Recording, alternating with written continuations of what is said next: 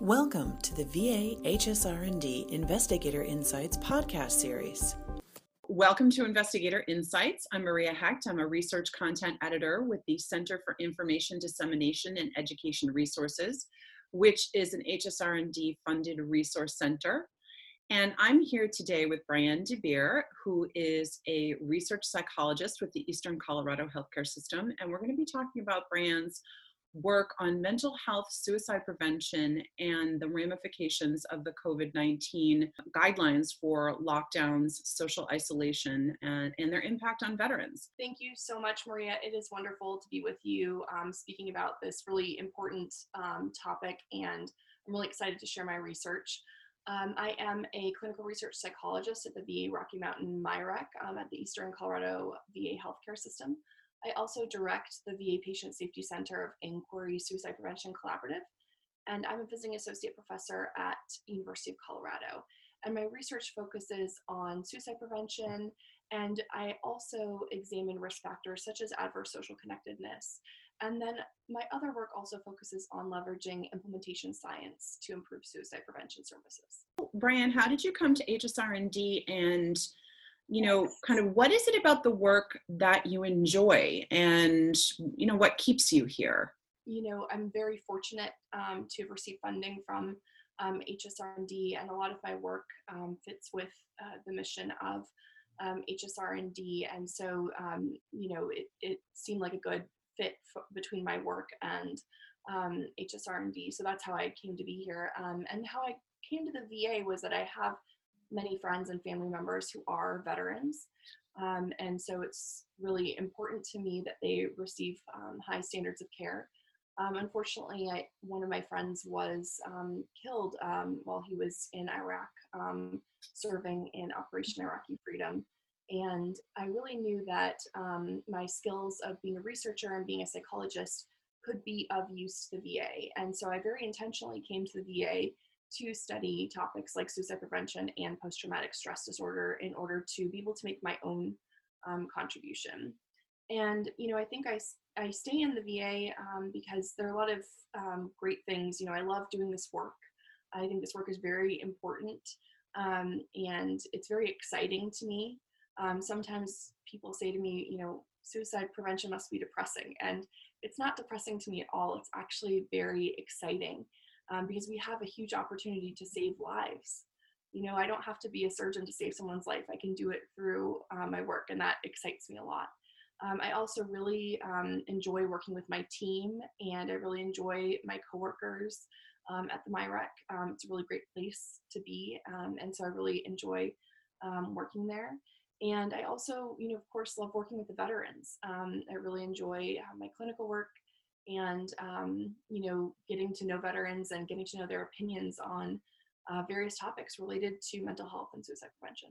Based on your own personal background really do have a very deep-seated sense of mission and i think that that is one thing that is a commonality among so many folks who are investigators in the field is, is that they are there for a personal reason. So my first sort of re- question regarding your work is um, you know, when the coronavirus pandemic occurred, you know, what was your first main concern about the population that you work with and that, you know, overall that VA serves? You know, being focused on suicide prevention, I, I think a lot about um, how we're losing people to suicide. And when the pandemic occurred, um, you know, I became concerned that we would lose more veterans, both to COVID and to suicide death, um, because the pandemic creates this um, really challenging environment where we have um, an increase in stressors. Right. So increases in things like unemployment, mm-hmm. financial mm-hmm. difficulties, food insecurity,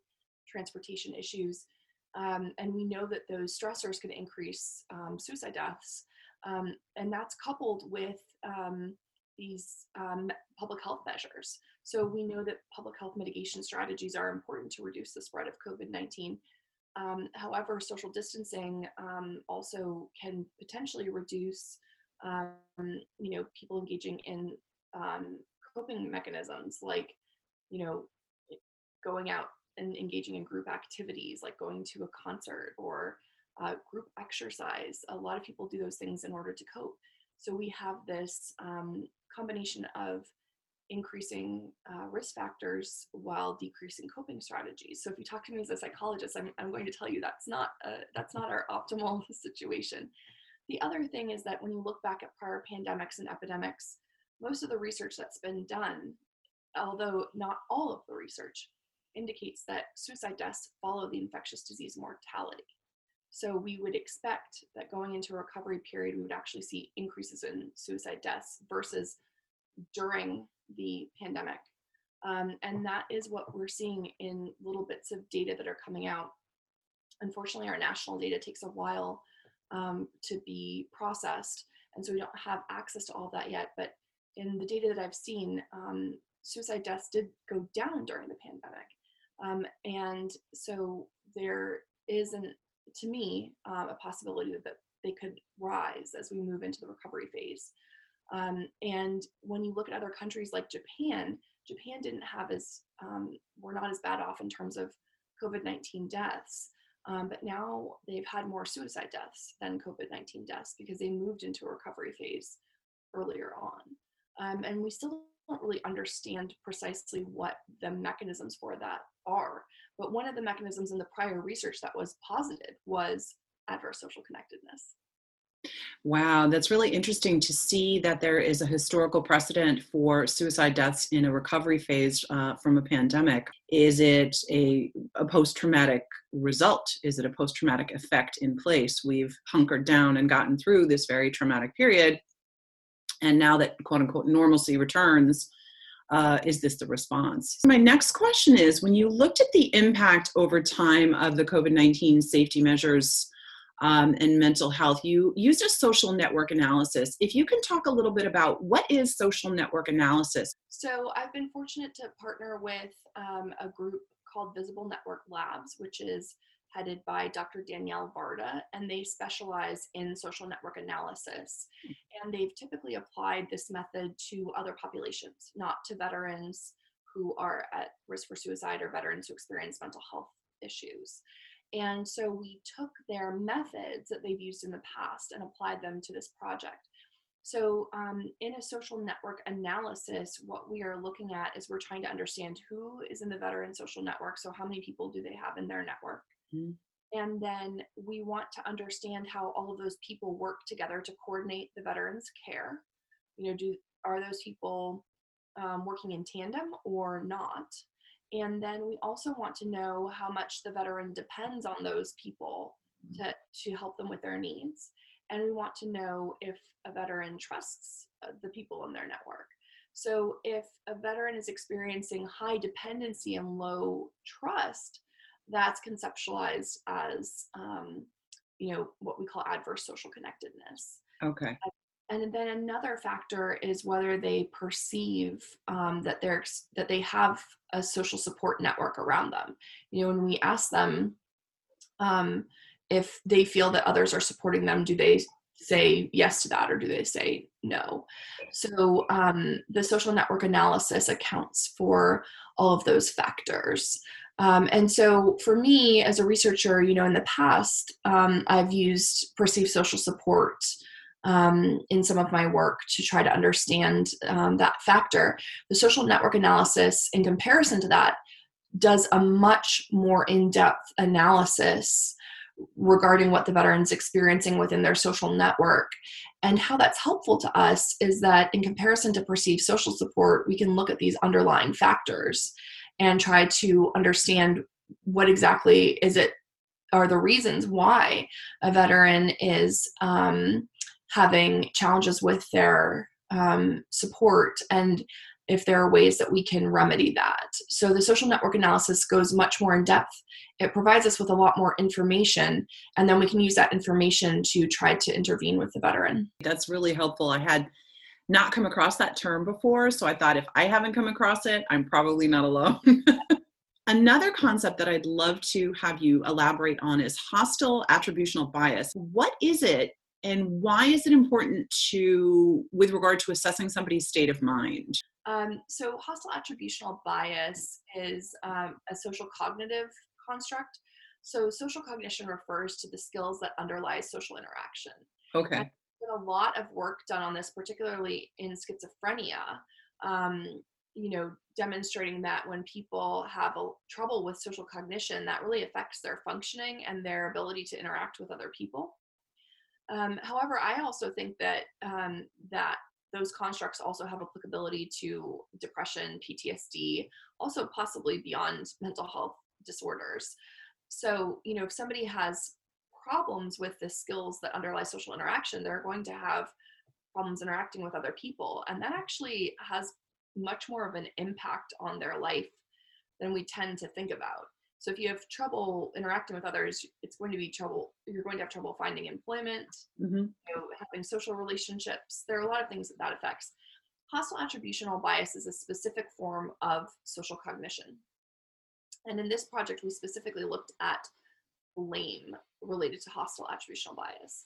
And what this means is that when you present someone with an ambiguous social situation where they could be at fault or another person could be at fault, you know, who do they say is at fault in that situation? Hmm. So um, what we saw in in this research is that um, for some people who tended to blame others in these ambiguous social situations, they had more problems with their social network. They had higher adverse social connectedness. Um, and another reason why it's important to look at something like social cognition is we refer to that as something that's called a modifiable treatment factor. Mm-hmm. So this is something that we can change through treatment. Okay. To us. So we're not necessarily going to be able to um, maybe change someone's um, certain aspects of some someone's social network. You know, there's th- there's some things in there that we could change, and some things in there that we can't change. But if we look at these modifiable treatment factors, we can change those in order to change the social network and the other things that that impacts. In other words, there's a sort of a core personality, but within that core, there are certain immutable factors. Yet the ones that are immutable that you can change, you can work on that through something like a cognitive behavioral therapy. It's those modifiable factors that in treatment you can address. Is there the sense um, that those modifiable factors may help widen or deepen a social network. In other words, if you're not if you're more approachable, you may be more considered more friendly and therefore able to build a better or different or or uh, richer network. There has been work developing these social cognitive interventions, again, primarily within individuals with schizophrenia. And so these are very specific types of um, interventions that are okay. more specific than cognitive behavioral therapy. So presenting people with different social situations and you know having them role play the social situations and um, the the treatments are much more focused on social interactions than cognitive okay. therapy tends to be. Um, and so I would I would love to be able to um, you know um, have people do this type of an intervention and see if it improves their social network. But I don't think that anyone's ever done that. The work has primarily looked at um, improvements in functioning, and, and there mm-hmm. have been improvements in functioning with uh, those types of interventions. Really, what struck you the most about this work? Uh, the you know your findings. You've come, you've finished the study, and you know you're working on your papers and publications so, was there any result from this work? And this was a rapid project. I mean, oftentimes projects that are funded with HSR&D have, you know, two to five years of funding, and you you turned this one around quite quickly. So, was there anything that really struck you in the results of the work? Yes, absolutely. Yes, we're trying to do this as quickly as possible because we think this information is going to be very important as we move into the recovery phase of the pandemic. And as we talked about before, I am really concerned about our veterans and I want us to be getting this information out as quickly as possible. Some of the things that struck me were, um, you know, this finding of hostile attributional bias. So, um, hostile attributional bias increases or, or is associated with adverse social connectedness. And it's also associated with PTSD and depressive symptoms as well. And then adverse social connectedness is also increasing PTSD and depressive symptoms. And then PTSD and depressive symptoms are increasing thoughts of suicide. So during the pandemic, um, adverse social connectedness got worse. So people became more dependent upon others in their network. And so we see that impacting their mental health um, symptoms and their suicide risk. So you know, I think that it is really important um, that we continue talking about this issue of connectedness as um, a risk factor. If people don't have a strong social support network around them, it is driving up their mental health symptoms and it is increasing their suicide risk. And um, and we can see how um, that changed during the pandemic. You know, dependency within the network was increased, and so people became more dependent on others. So um, and then if you think about hostile attributional bias in that association, um, people who have, um, you know, who tend to blame others in social situations, it's worse for them. They're having worse social connectedness, mm-hmm. increases in mental health symptoms, and at, are at higher risk for suicide. And so then, you know, coming back to what we were talking about before, social cognitive interventions may assist them and um, may improve um, their social connectedness and then have downstream effects on PTSD and depressive symptoms and suicide risk. So that was, um, you know, one of the main findings from our study, and I think that that's really important um, to think about as we move into the pandemic recovery. Another important finding from this work is that um, that most veterans did not have people in their network to help them with their needs most veterans didn't have people in their network to help them with needs like healthcare needs, getting access to healthcare, getting access to behavioral healthcare, getting access to food or transportation. Um, and so that was surprising to us because we also saw that needs increased during the pandemic. Was your cohort a primarily rural cohort, and did that have any kind of an effect on uh, the given that most rural veterans have access issues to begin with? Um, and one would think if you're rural dwelling that transportation might already be a challenge. I'm just curious about the nature of the cohort or uh, if you had any sense of that or if that was not something you were accounting for in, in the results of the work. That's a great question. So, how we recruited was we oversampled for veterans who had a diagnosis of PTSD or depression or other common mental health diagnosis among veterans. We also were fortunate that it, that VA Office of Research and Development created a database of veterans who've been diagnosed with COVID 19. So we also oversampled for veterans who had COVID 19, and we had about, I believe, about 66% of our population had had a diagnosis of COVID 19. And um, we did a nationwide sample. So we sent mailings to veterans asking them to participate in the survey. And so it was nationwide. Um, and we haven't looked at rurality yet, but that is actually a very good question. Um, but we could look at that by um, looking at people's zip codes and um, trying to see where they um, are located. We could. Mm-hmm. could do that and see if that was a if it was worse for veterans in rural areas certainly so another finding that we had was that when we looked at the social network, people who had adverse social connectedness, who also did not have people coordinating care for them, they had um, increased suicide risk. And it seems that in veterans who aren't getting their needs met, that's also increasing their risk. And something that was important on that level too is that um, VA um, was actually uh, named as an organization uh, that many veterans relied on. You know, maybe for veterans who don't have people in their network to help them, maybe the VA can step in and, and be a source of support. If you in an ideal world could say, I want X policy or Y, um, you know, clinical service, uh, to to change as a result of my work. What in an ideal world would you have happen with these results? How would you have these results leveraged to improve veterans lives and or policy in va absolutely. So this work continues to build the evidence base around social connectedness. We know that social connectedness is important but this work really drills down on what aspects of social connectedness are driving suicide risk and, and increasing mental health symptoms in veterans.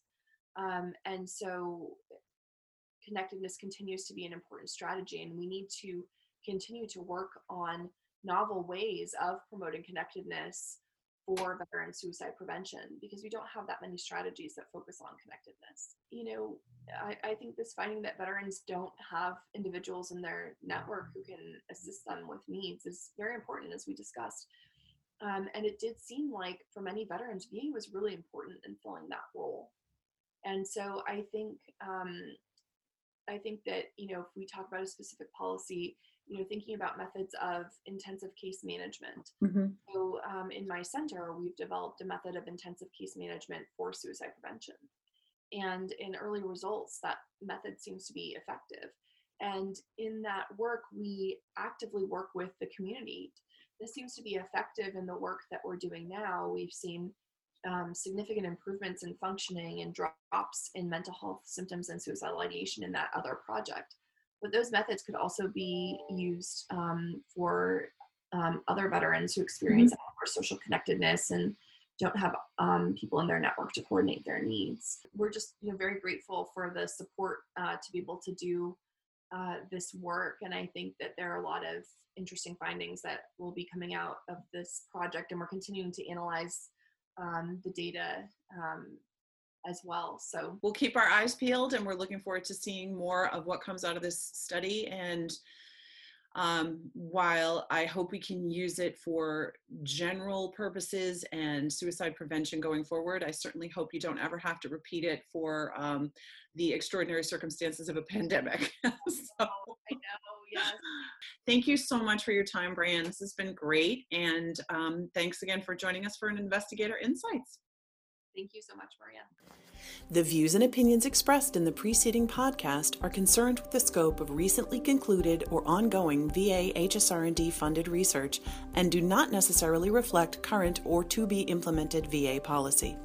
To learn more about this research, visit the VA HSR&D website at www.hsrd.research.va.gov.